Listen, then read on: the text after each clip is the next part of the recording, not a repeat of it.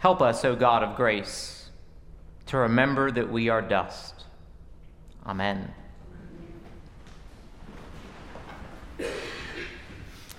On Ash Wednesday, the preacher generally has one of two topics to consider sin or death. And in general, half of the preacher's work is to make the case for the reality of either. In a world in which religion is on the decline, the category sin just does not fit into most people's worldview anymore. Furthermore, we have been taught that we should not shame people or talk about their imperfections. So, naming the fact that we are all flawed and broken is generally not accepted in polite company. And so, in a sermon like that, the task becomes defining sin and getting us to the point of recognizing that indeed we are bound by sin and we need help from beyond ourselves to be freed from it. And so it might seem that when it comes to death, the preacher's job would be easier. After all, we have funerals here often. There are obituaries in the newspaper every day. But that assumption does not account for the fact that we live in a death denying culture. Sure, intellectually, we know that none of us will live forever. But we do not generally live as if that is the case. So many people spend their lives building things that will not last wealth, reputation, awards. As one ancient philosopher put it, people are so frugal in guarding their personal property but as soon as it comes to squandering time, they are most wasteful of the one thing in which they have a right to be stingy. In other words, we invest in the wrong things. We need help remembering what truly matters. Studies have shown over the past three decades that there has been a significant increase in the number of Americans who say that they would want a physician to do anything possible to extend their life, even in the case of incurable disease. Yes, we all know that death is inevitable, but we push it to the back of the closet and pretend I'll deal with that later. The comedian Woody Allen once joked It's not that I'm afraid to die, I just don't want to be there when it happens. Now, as a joke, that works, right? Because it plays on our deep seated anxieties. But as a way of actually dealing with death, it's a tragedy. Because the reality is, when we avoid death, we also avoid life. And one of the problems with our modern world is that there is so little life in the day to day, it's just a grind.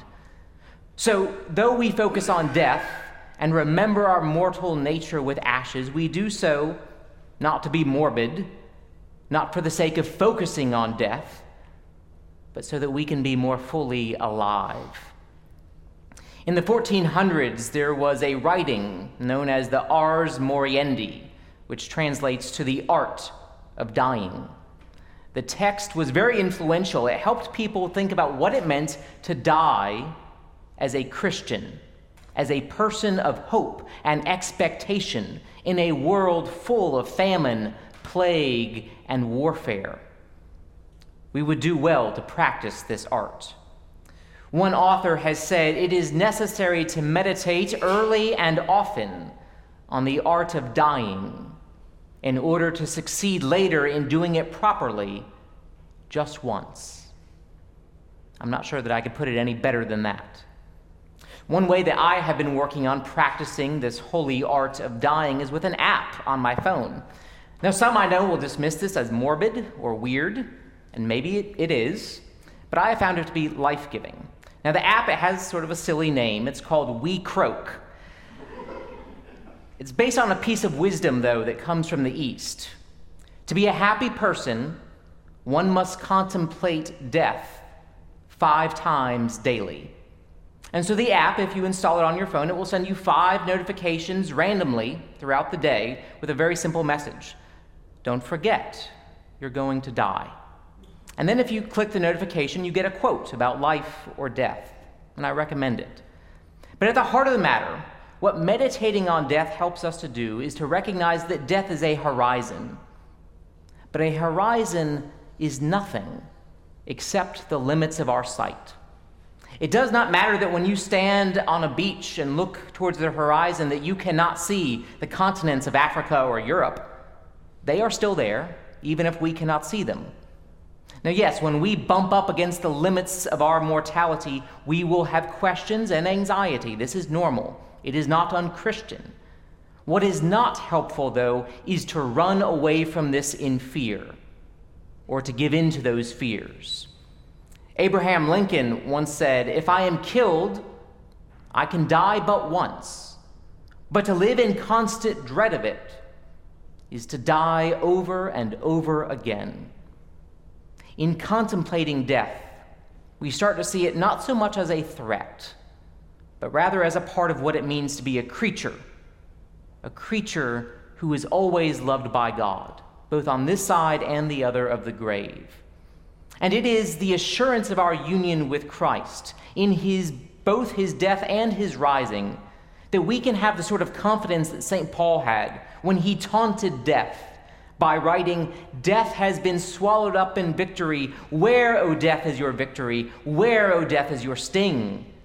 Or as St. Francis put it in a poem that we know as a hymn, and even you, most gentle death, waiting to hush our final breath Oh, praise him.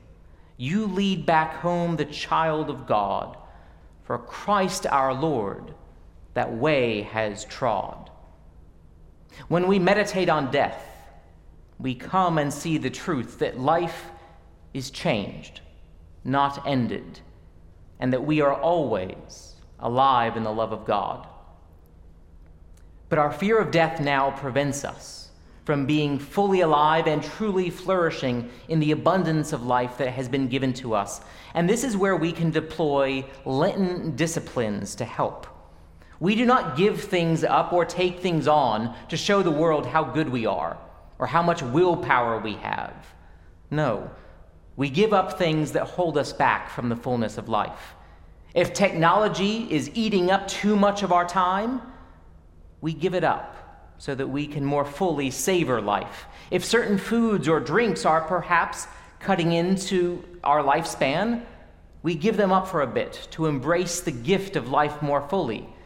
If certain practices or hobbies are preventing us from experiencing the holiness of life, we release ourselves from their power. Today, we will have ashes placed on our foreheads as reminders of our mortality. And when we put those ashes on your forehead, you might end up with some dust on your lips and on your tongue. And this will remind us of the dryness of death. But after that, we will then receive the bread of life and the cup of salvation, which is far sweeter and more enduring of a taste. And having considered that we are dust, how much sweeter it is to taste God's amazing grace.